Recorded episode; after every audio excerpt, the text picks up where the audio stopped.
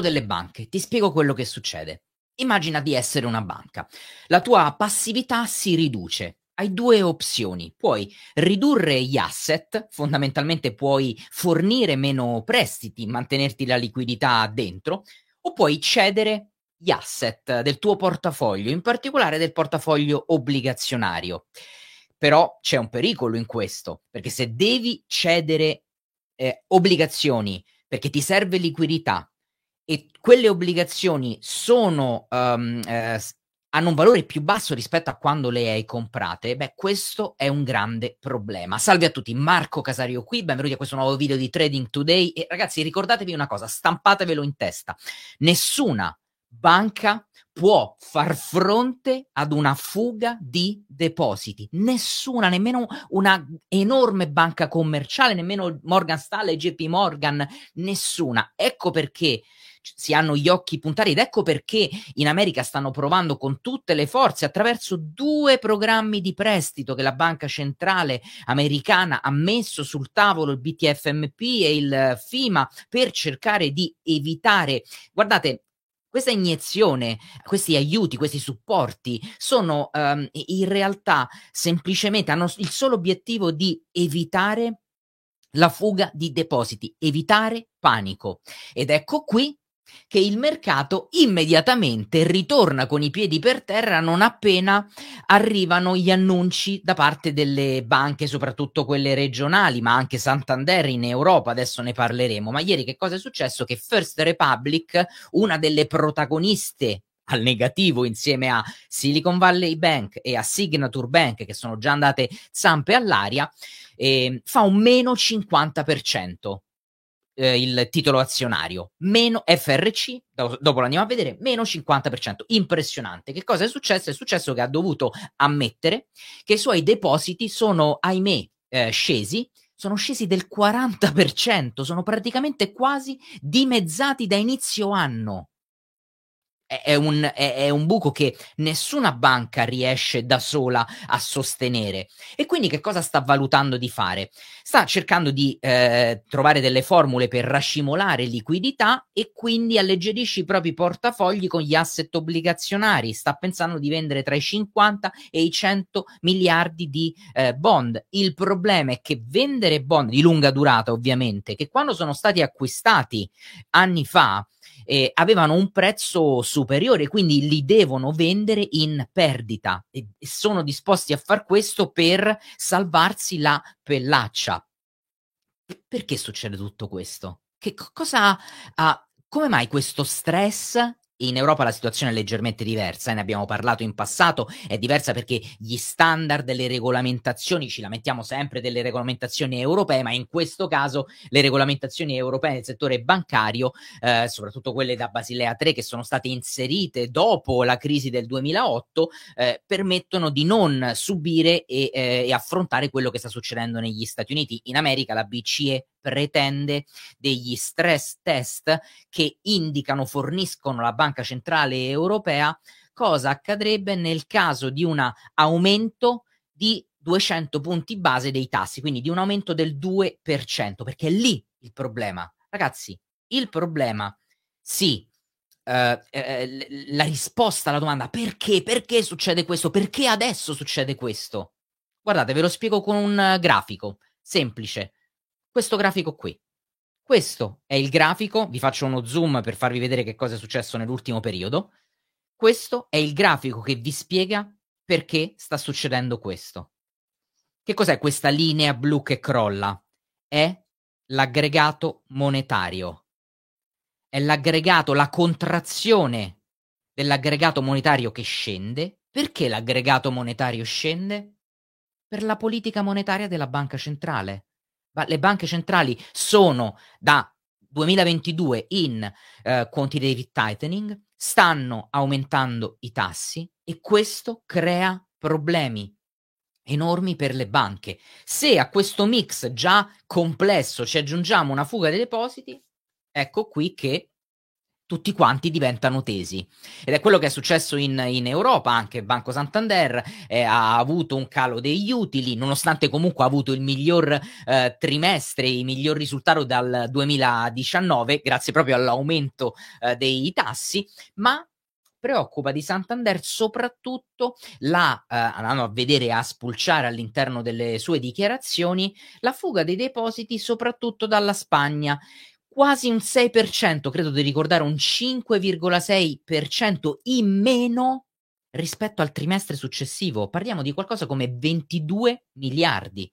Ed ecco che oggi, i list- ieri e oggi, perché ieri l'America, avete visto, un quasi in meno 2% ci ha fatto il Nasdaq, oggi anche l'Europa sta perdendo quasi un punto percentuale ritorna con i piedi per terra, quindi abbandona gli entusiasmi, i facili entusiasmi, i facili ottimismi di quest'ultimo periodo e si rende conto, come abbiamo detto, per quante settimane, ragazzi, da marzo, no? Da, da metà marzo, quando si è verificata la, la, la, la, prima denuncia della crisi del settore eh, eh, bancario con eh, Silicon Valley Bank, quante volte abbiamo detto servirà del tempo, servono trimestri per... Ve- questo è il primo trimestre e in realtà da metà marzo siamo, eh, è passato un mese da quando è eh, stato aperto il vaso di Pandora. Questo è solo l'inizio. Non sto dicendo che sicuramente ci sarà un problema estremamente esteso, ma sto dicendo che continueremo a vedere queste problematiche. Queste problematiche le continueremo a vedere perché siamo ancora in un contesto di politiche monetarie restrittive perché gli aggregati monetari stanno scendendo. Punto. Non c'è nient'altro da dire. Andiamo a vedere che cosa è successo alla nostra FRC. First Republic Bank. Boom, guardate, Candelone ieri da meno 49,38%, è passata dal 16,40 a 8,10. Oggi in preapertura di mercato sta a 6,85 dollari da di nuovo da 8 e 10. Caduta libera, ovviamente nessuno, vero? Che nessuno di voi qui sopra ci ha messo 10 lire del vecchio conio questo è, è, un, ragazzi, è un dead man walking, come dicono gli americani, è un morto che cammina, è uno zombie, è una zombie bank ormai, sarà molto difficile che riuscirà a salvarsi. Quindi, mh, qui se proprio uno doveva pensare ad una pos- posizione aggressiva, voleva avere un approccio estremamente da scommettitore, qui era uno short, non era di certo un long. Ma vi faccio vedere anche un altro ETF che potete usare eh, più ad ampio spettro, KRE, che è proprio il, lo spider, l'ETF spider del regional banking.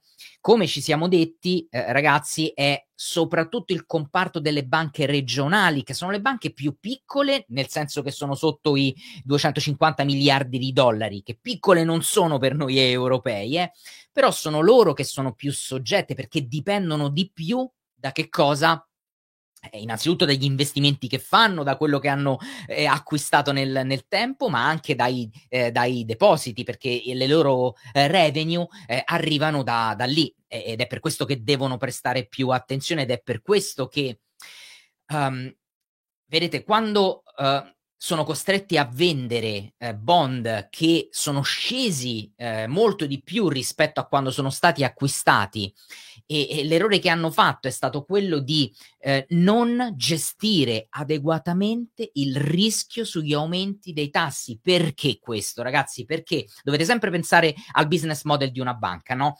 La durata delle loro passività è inferiore alla durata delle loro attività che vuol dire? Che, che ci diciamo sempre? Qual è il guadagno di una banca?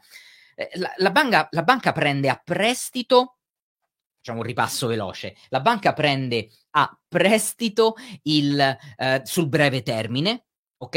Eh, quindi riceve, diciamo che la, la diciamo veramente becera, eh, passatemi questa estrema semplificazione. La banca prende prestito pagando un interesse che è l'interesse, diciamo, overnight nel brevissimo termine, overnight, come dice la parola stessa, pres- ci presta a noi e presta alle aziende soldi con applicando un tasso di interesse sul lungo termine. Questo differenziale è quello che gli permette di avere un uh, guadagno ed è per questo che si dice che la durata delle passività è inferiore alla durata delle, um, uh, delle, delle, degli asset, delle attività, no? Ed è per questo che um, le banche americane, le banche regionali stanno affrontando questa, um, eh, questo crollo adesso. Guardate questo ETF, importante perché? Perché ieri ragazzi ha rotto un minimo. La candela di ieri rompe questo minimo su cui c'è stata questa distribuzione del prezzo che comunque è venuta fuori da questo crollo incredibile. Qui siamo passati da 64 dollari a toccare i eh, come minimo intorno ai eh, 41-42 dollari qui sotto. Quindi abbiamo avuto una bella discesa che ha visto, adesso ve lo misuro, ha visto un meno 36%, e, e, ieri c'è stata questa rottura. Oggi il prezzo un pochino eh, rimbalza, stiamo a, da 40,91 che era la chiusura di ieri, stiamo a 41,10, ma sempre sotto a questi minimi rimaniamo. Quindi movimento eh, importante. E, e, che cosa succede ai mercati? Beh, vi faccio vedere, andiamo dal, in Europa.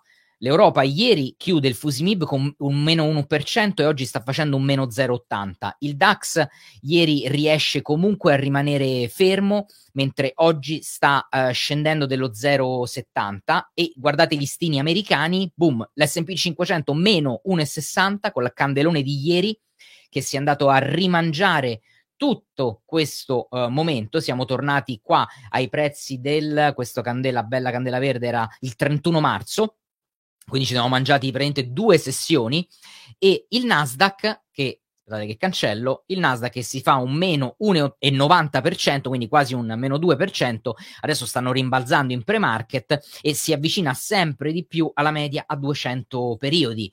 E, e le volatilità si sono infatti rialzate, vedete nella giornata di ieri abbiamo avuto un più 11%, oggi sta facendo un più 3,4%, ci riavviciniamo dai eh, momenti di tranquillità, quando stavamo sui 17 punti, ci riavviciniamo al 20, che è un po' sempre lo spartiacque per il, um, la, la, la paura, la tensione sui mercati, paura che ai mercati non piace, incertezze che ai mercati non piacciono.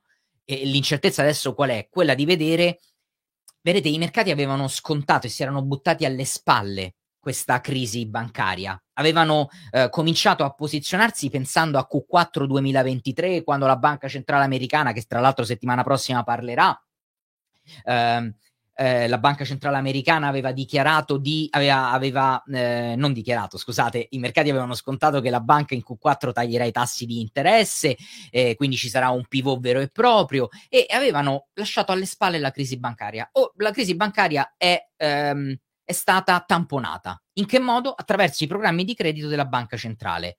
Ecco che quando ritornano queste notizie e ritornano perché adesso ci sono le trimestrali, ci saranno anche il, la, settima, eh, la settimana, ci saranno anche il trimestre successivo, lì che vedremo ancora qualcosa succedere, i mercati vengono riportati alla realtà e quindi non possono più vivere nei loro sogni e nelle loro scommesse, ma devono dire e, affrontare quello che sta succedendo. Quindi staremo a vedere come hanno intenzione di farlo. Intanto vi dico che ieri il, lo spread sulla curva dei rendimenti 10 anni, 2 anni è arrivato ai minimi del 1981. Quindi, insomma, eh, altro denuncia, altro indicatore che denuncia uno stress finanziario negativo vuol dire che eh, andiamocelo, andiamocelo un secondo a vedere.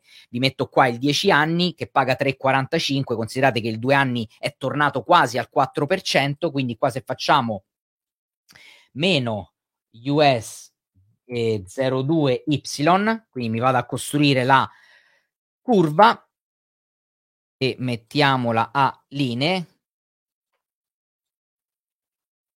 E vedete che eh, insomma non, abbiamo, non siamo più tornati ai minimi qui di, della fine, ma eh, i, il valore è sceso, è tornato sulla media a 50 periodi e adesso sta uh, rimbalzando in questo momento e sta tornando sulla media a 200. Siamo sempre in negativo, meno 0,50.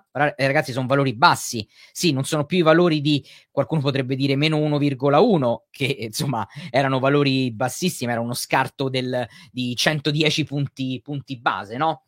E eh, quindi staremo a, um, staremo a vedere che cosa succede.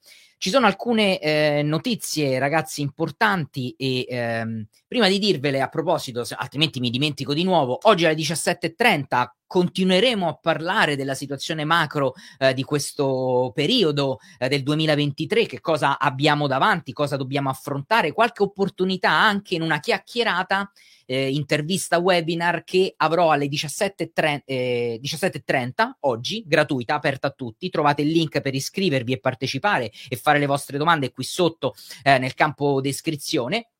Quindi non mancate, oggi magari la diretta la facciamo durare qualche minuto in meno in modo che arrivo bello carico a, a, alla prossima, alla, a questa intervista, a, questa, a questo webinar. Quindi di nuovo ci vediamo tutti quanti alle 17.30 eh, link eh, in descrizione per iscrivervi, partecipare, fare domande e, e ascoltare insomma quello che andrò a condividere con voi. Dati macroeconomici importanti. Eh, in America sono usciti i dati del, um, delle vendite delle case, vendite delle case, prezzi delle case e è uscito il case Schiller che continua a diminuire 4,5% year over year, quindi è veramente 4,5% scusate più basso rispetto ai picchi che aveva toccato nel 2022 è uscito l'indice dei prezzi delle case l'FHFA eh, che invece è rimbalzato quindi un, un, un, dato macro eh, un po' controtendente, ha fatto un più 0,5 mese su mese e ha fatto un più eh, 4% year over year, anno su anno, i, effettivamente i tassi nel, nelle ultime settimane si sono un attimo ammorbiditi, sono un attimo scesi e, ed ecco che eh, abbiamo rivisto partire eh, questo, eh, questo, indicatore, eh, prezzi delle case. La fiducia dei consumatori in America è scesa, siamo passati dal 104 a 101,3, quindi insomma c'è stata una compressione, sono aumentate eh, fatemi chiudere sulla vendita delle case, sono aumentate anche le vendite delle case, considerate il massimo degli ultimi 12 mesi, quindi a, a supporto del, del, prezzo che abbiamo visto aumentare, cioè, ha fatto un più 9,3%. Quindi dati interessanti. Sul fronte europeo abbiamo soprattutto i dati del Producer Price Index che continuano a mostrare eh, una um, uh, decelerazione eh, mi dicono che c'è un problema con, eh, con, il link del webinar che non funziona. Ok, non vi preoccupate, ragazzi, ve lo mando sul canale Telegram. Eh, adesso, dopo la diretta, ve lo mando sul canale Telegram in modo che eh, potete partecipare. Chi vuole partecipare si può iscrivere da lì. E ehm, Dicevo, in Europa continuano a diminuire i prezzi alla produzione, segnale importante perché si riflettono i prezzi alla produzione sui prezzi al consumo, sul Consumer Price Index. Avevamo già visto i prezzi della Germania, della Svezia, eccetera, eccetera. Sono usciti quelli della Spagna che sono entrati in territorio negativo i producer price in prezzi alla produzione in Spagna meno 1,1% dal 7,8%. E eh, quindi insomma una contrazione sicuramente importante, però è anche diminuito eh, l'IFO, eh, che è il um, business confidence, cioè la fiducia delle aziende eh, del business, che è passato da eh, 104, se non ricordo male era il dato precedente, a 93,6, quindi su quel fronte eh, c'è stata una compressione, ma del resto ce la dovevamo aspettare. Perché? Perché il producer, eh, il Um, il Purchasing Managers Index, scusate, il PMI in Germania era effettivamente calato, quindi eh, sarà uh, interessante uh, vedere dove andremo su questa strada. Facciamo un attimo il punto della situazione sui eh, mercati finanziari. Partiamo un secondo da, da, dalla panoramica dei settori. Che dite? Andiamo a vedere cosa nell'ultima giornata è tutto quanto in rosso, ovviamente nelle ultime 24 ore, la giornata di ieri, chi perde di più? Consumer discretionary, technology e materials, che erano proprio quelli che da inizio anno invece hanno le performance eh, maggiori, ma se metto l'ultima settimana, vedete che anche in questo caso Guardate, gli unici due settori in positivo sono settori che hanno una um, eh, sono settori che hanno una um, eh, come si dice, eh, i settori difensivi, utilities e consumer staple, più 1,44 più 1,16%. Il resto è praticamente l'healthcare si difende con uno 0,06, è praticamente fermo, il resto tutto quanto in negativo. Nell'ultima settimana, eh, parliamo del, eh, dell'ultima settimana, quindi non le, delle ultime 24 eh, ore. E, e, ovviamente, guardate, il tema eh, che ehm, l'asset che guadagna di più è il treasury, di, soprattutto di long duration, che fa un più 2 2,66 e i beni di lusso, ragazzi, 1,29. Avete visto LVMH è diventata l'azienda più grande dal punto di vista della market cap in, in Europa, quindi eh, interessante questo, eh, questo dato.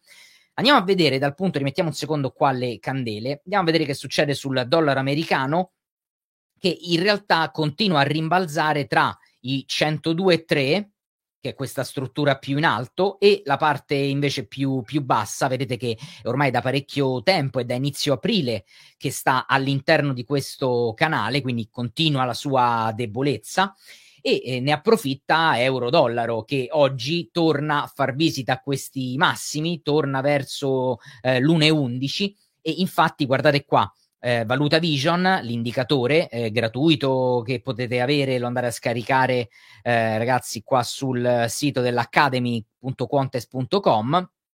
Fatto sta che l'euro insieme al franco e al pound sono le tre valute as- attualmente più forti. E, ehm, mh, dollaro canadese, dollaro australiano e dollaro neozelandesi sono invece le eh, più deboli, per esempio, quindi che cosa andiamo a prendere? La più forte e la più debole. Andiamo a prendere EuroCAD, EuroCAD, così andiamo a vedere un'analisi multi-time frame, guardare qua il grafico, oggi rompe, eh, beh, chi, chi, fa breakout ehm, a questo bel rounding top che si era formato ed è stato rotto l'altro ieri, oggi continua, quindi eh, qui c'era eh, chi fa appunto strategie di breakout sul rounding, to- eh, rounding, top, vedete questo qui si era formato, questo che poteva essere quasi un cap and handle, rottura, nuovo rounding bot, rottu- rounding top, scusate, nuova rottura. E i time frame più forti eh, dove troviamo il maggior vantaggio statistico, eccoli qua, ce li indica, sono l'orario, il 4 ore e il giornaliero. Andiamo a vederci anche l'orario, così andiamo a vedere che cosa intende.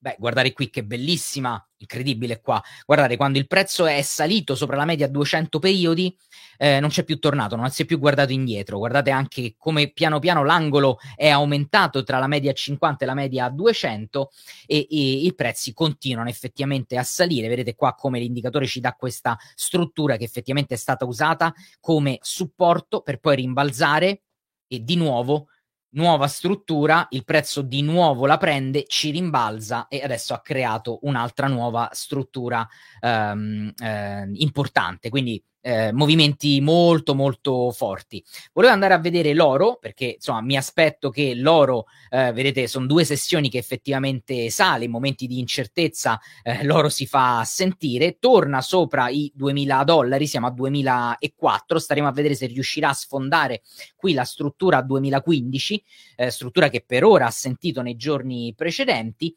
petrolio che continua a scendere, ieri ci fa un bel candelone a ribasso, perde il 2%, oggi sta perdendo lo 0,42 fermo sulla media a 50 periodi, ma si è praticamente quasi rimangiato tutto quanto il gap che si era formato con che cosa? Con l'annuncio da parte dell'OPEC eh, dei, um, eh, del taglio di produzione. Se l'è rimangiato tutto quanto.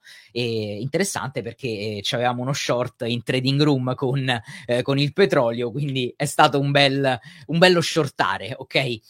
Ehm, Bitcoin, eh, Bitcoin rimbalza a dire la verità nelle ultime due giornate, ci fa una candela dal 2,87, oggi dal 2,37%, eh, ritorna dopo aver rimbalzato qua sui 27.000 che coincidono anche con la media 50, eh, ritorna su questi massimi, staremo a vedere se riuscirà a, a romperli. 28, siamo praticamente sui 29.000 e, e qui ci sono i massimi che ha toccato a 30.000. E, Ragazzi, direi di chiudere qui con la diretta. Mi voglio semplicemente voglio tenere le energie per l'appuntamento di oggi, 17.30 ehm, XTB. Non so perché mi dicevate che avevate eh, problemi con il link. Uh, XTB Macro Outlook si chiama l'appuntamento. E andiamo a vedere se trovo il link al volo, ve lo metto qui intanto in, eh, in chat. Uh, non lo trovo, facciamo così ve lo mando in eh, canale Telegram, ok? Quindi lo trovate lì e ci vediamo alle 17.30, ci facciamo un'altra oretta insieme, eh, mi, insomma, raccoglieremo un po' di domande per parlare di, di questo 2023, opportunità, che cosa il mercato sta scontando, a cosa il mercato deve stare attento e come noi trader possiamo eh, trarne benefici, vantaggi statistici. Grazie mille per l'attenzione ragazzi, ci vediamo più tardi, buon trading a tutti.